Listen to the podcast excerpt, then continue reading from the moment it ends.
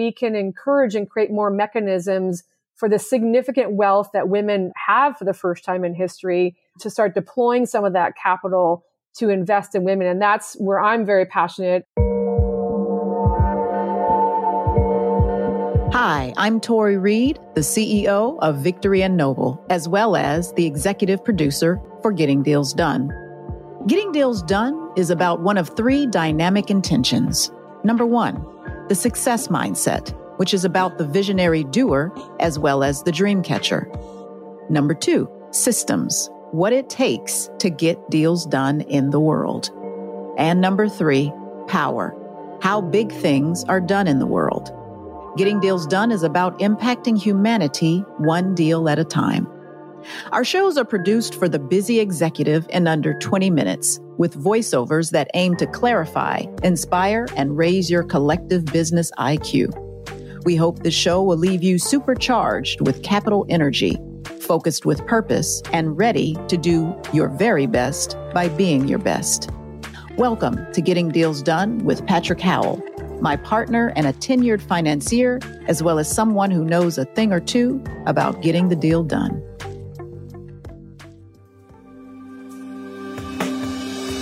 Courtesy of our partners at Vivreau Water, a sustainable solutions company that mirrors our commitment to clarity, focus, and a better world. Vivreau's water solutions for business have already helped divert tens of millions of wasteful plastic bottles from landfills and waterways. Every day, Vivreau systems across the globe help forward-thinking companies transform their own on-premise water into a source for pure and reliable filtered hydration. Let Vivreau help you and your business leave a legacy of stewardship, health, and wellness that will literally make you feel good inside. Go to vivreauwater.com, V-I-V-R-E-A-U water.com for more information. Delilah Panio is a capital markets expert. As Vice President of Capital Formation for the Toronto Stock Exchange, she works with U.S. companies looking to consider listing and financing in the Canadian capital markets. She is not only active in North American markets, but Southern California markets as an executive director and co-founder of We Are Enough, a nonprofit that educates women on why and how to invest in women-owned businesses. So really proud to have Delilah here today from the Toronto Stock Exchange. She is a tenured executive in the capital markets and finance and raising capital from all sorts of companies. She works inside the United States and serves as a liaison to the Toronto Stock Exchange over here. Delilah, wonderful to have you on Getting Deals Done. How you doing? Hey, Patrick. Thank you so much. It's such a pleasure to be here. I'm really excited for this conversation. Yeah. So why don't we begin a little bit with you just kind of talking about what you do with the Toronto Stock Exchange and how you've gotten to where you are. And you and I think we've had a relationship stemming back to Roth Capital Conference going back almost a decade now, and our involvement in investor relations and capital markets in Southern California. But we'd love to hear a little bit more about what you do. Perfect. Thanks, Patrick. So yes, I am currently the Vice President of U.S. Capital Formation for Toronto Stock Exchange and TSX Venture Exchange. And I've been here in market. I'm in Southern California for the last 4 years. I am Canadian, and so it's a super sweet gig to be able to represent the home country in our capital markets, but doing it from the beach in California. But I was with TSX for 10 years back in Toronto from 2010, at which point I actually left TSX to move to LA for Sunshine, obviously. I had my own startup. I raised a bit of money. I learned how difficult that is to have a startup and raise capital and be successful. And so in that time, I also have done a lot of consulting in the early stage of companies. So really, I have experience all the way from bootstrapping to IPO, advising companies. And so in my day job here in Southern California, I'm mostly talking to U.S. CEOs that are kind of raising their Series B plus capital, and they're looking for options of how to raise capital in that sort of earlier stage venture financing. Lovely. That's an incredible dossier. I was compelled to have you on the show just because not only of your deep knowledge inside of capital markets, but I also know that you're very passionate about women's involvement inside of the stock market. But before we get involved in that, talking about women in the capital markets and that kind of thing, let's talk very specifically about the incredible year that we had inside of the market formation in not only Toronto, which is due in large part to the Toronto Stock Exchange and your involvement in the U.S., and there was a record number of U.S. companies that were involved inside of the Toronto Stock Exchange. Can you elaborate a little bit upon some of the successes that occurred in the market? Yeah, well, let's take a step back for sure and just look in the North American markets overall. So in the U.S., there was a record number of proceeds from IPOs raised last year, about $142 billion, and the most IPOs since 2000. So it was a record year on the financings. In the private venture capital was a record year globally. Also within the U.S., a record year of over $310 billion raised from the private venture capital market. And then, of course, you can't talk about last year without talking about SPACs, right? So special purpose acquisition corps were really the big story in the U.S. capital markets. Again, this is a reverse merger way of listing that, a few years ago was obscure and nobody knew about it. And in 2020, we thought we had a lot of SPACs, but last year there was a record number of SPACs and they raised about $145 billion. And there's currently about 570 SPACs looking for deals. So really, a lot of capital was injected into the economy, obviously through the stimulus packages, through the pandemic. And then a lot of money was raised both publicly and privately in the US. And then if you look at the Canadian story, we also had a very similar robust market, setting records in all sorts of ways. Financings, the size of our marketplace for the first time reached over $4 trillion. On our two exchanges, there has been significant interest and growth in innovation companies, whether that's in technology, SaaS, life sciences. There's a huge interest in marketplace for those kinds of companies now in Canada. Overall, the robustness of the capital markets was significant on both sides of the border. And so it's going to be very interesting to see how that all plays out this year. But I would definitely say that any private companies out there that are looking either to be acquired or looking for strategic investments into their company, take a look at who raised capital last year, because we're going to see obviously a lot of M&A activity this year with all that cash sitting on those balance sheets that, whether from public companies or private companies, they need to deploy that capital. So it's going to be through acquisitions and making strategic investments into earlier stage companies. Something that I thought was interesting about Toronto, and specifically, you were mentioning the other sectors, but Toronto's developing a very special and keen development, not only in its university, but also in its capital markets for AI. Yes, that's definitely true. There are, great universities in Canada that are, pushing out really educated students in these areas. And so they're all, entering the workforce. Not surprising, we're seeing interest in the capital markets of all those sort of like leading cutting edge industries, so whether that's, cryptocurrency.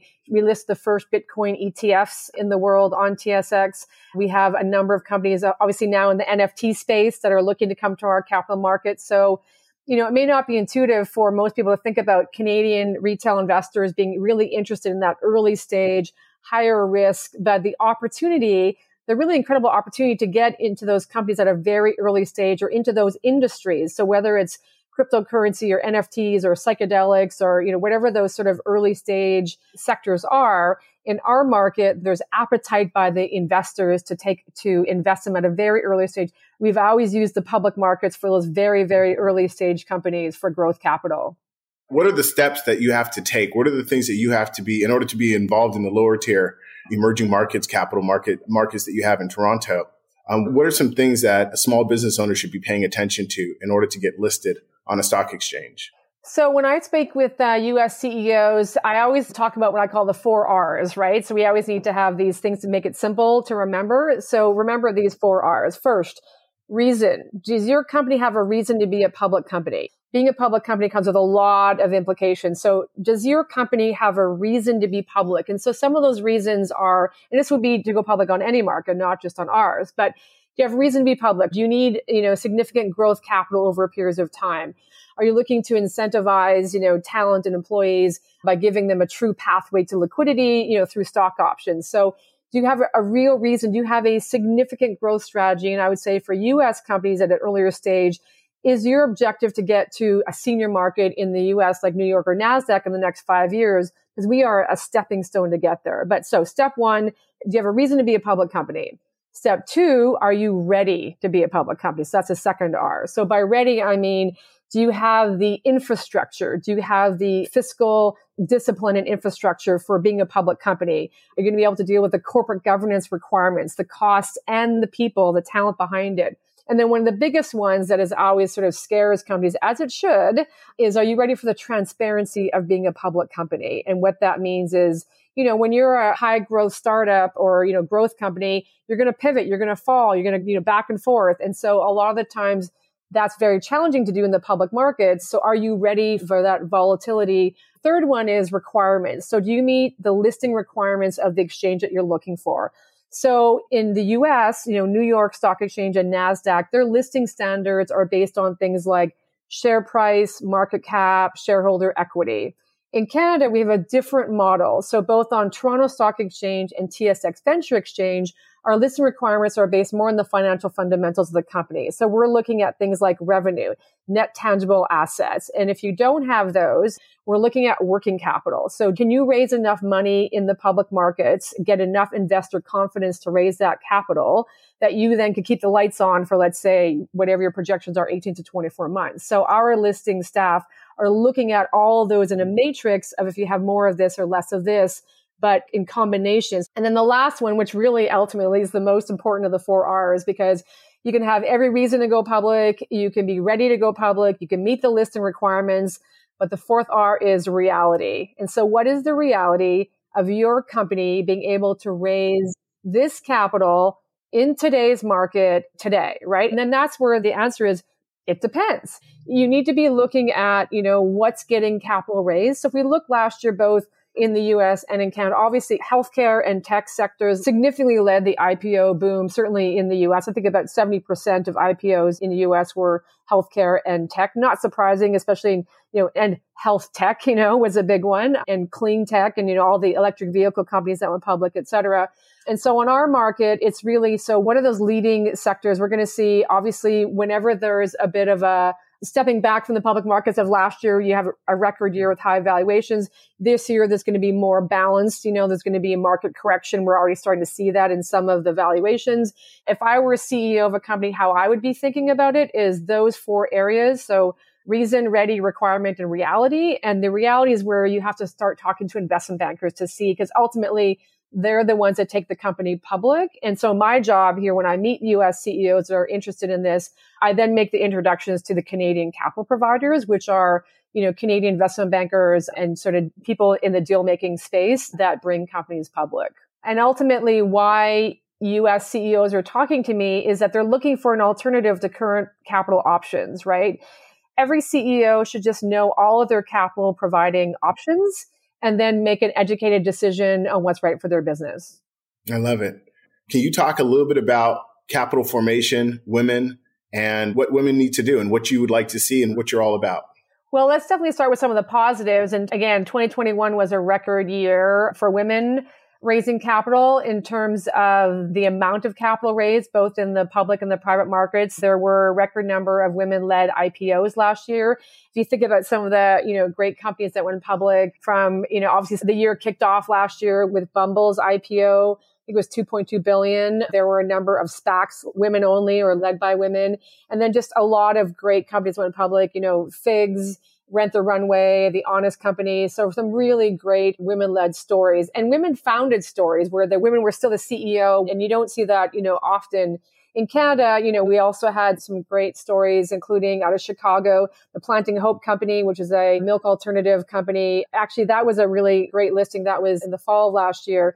All women-led teams. So CEO, CFO, the whole management team were women. Again, unusual for them to go public. They went public on the TSX Venture Exchange. So we look forward to their growth story as they continue to use the public markets to fuel their company's growth. And again, in the private markets, by the amount of dollars raised, it was, again, it continued to be significant. But as a percentage of all the capital raised, the numbers are still quite minuscule, right? And so whether, and it's really, you have to look at it at all levels of the ecosystem, right? So when I think about why are more women not taking their companies public, it's because, you know, they're not getting enough venture capital to grow, to become an IPO eligible company, because they're not getting the angel investment money that leads them to get the venture capital. And because they don't have the friends and family money, especially women of color, if you don't have that network of friends and family money to give you that critical first $50,000 to $100,000, then you never get to the other stages, right? But so for having more women build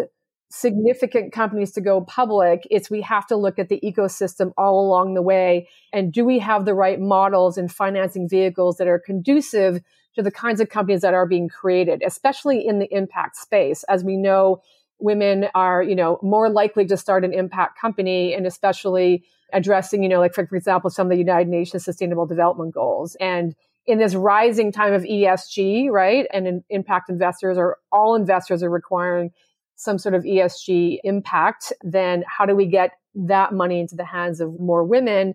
And of course, the practical reality, you and I both know, especially at the sort of earlier stage funding, people invest in who and what they know. So a lot of this is going to come from more women becoming investors and investing in women, because especially at the angel investor stage, right, you're investing in people you know, products you know and understand. And so if we can encourage and create more mechanisms for the significant wealth that women have for the first time in history to start deploying some of that capital to invest in women. And that's where I'm very passionate. I am a co-founder of a nonprofit called We Are Enough, where we educate women on why and how to invest in women-led businesses and with their gender lens in the public markets, because that volume of investment dollars that are needed to support all of these incredible startups, especially women of color, like that is the fastest growing demographic of startups. But where is the money going to come from, right? And so that's where, again, all of us in the ecosystem need to be having this conversation about each part of it. How do we impact each level of funding, each kind of funding? Excellent. I love it. Would you be able to give a little bit more contact information for We Are Enough, your organization, and anybody interested in reaching out to you for public and emerging growth opportunities on the Toronto Stock Exchange? Yeah, the easiest way is just connect with me on LinkedIn. And so it's just, I'm the only Delilah Panio you'll find on LinkedIn. So yeah, anyone can feel free to reach out to me. And you can see on my LinkedIn the different organizations that I'm a part of and check out the links to those different groups. So whether it's We Are Enough or my own company that I help sort of women get investor ready called Fortuna Funding. And then of course with Toronto Stock Exchange and TSX Venture to get advice on if your company might be ready to take that step toward a public listing. Delilah's passion is not only the capital markets, but providing access to that source of funding dreams, innovation, and visions to a select class of innovators and entrepreneurs, women. Her mission resonates with my own: equal access, a robust global economy, and exceptionalism in global capital markets. Her devotion is reflected in her membership as an advisory board member for the Maple Business Council, a trade organization between Canada and Southern California, as well as the co-chair of the Capital Council for We Global Studios, an innovation studio for women entrepreneurs. She is charting a path forward for the best and the brightest to make the world a better place, one deal at a time.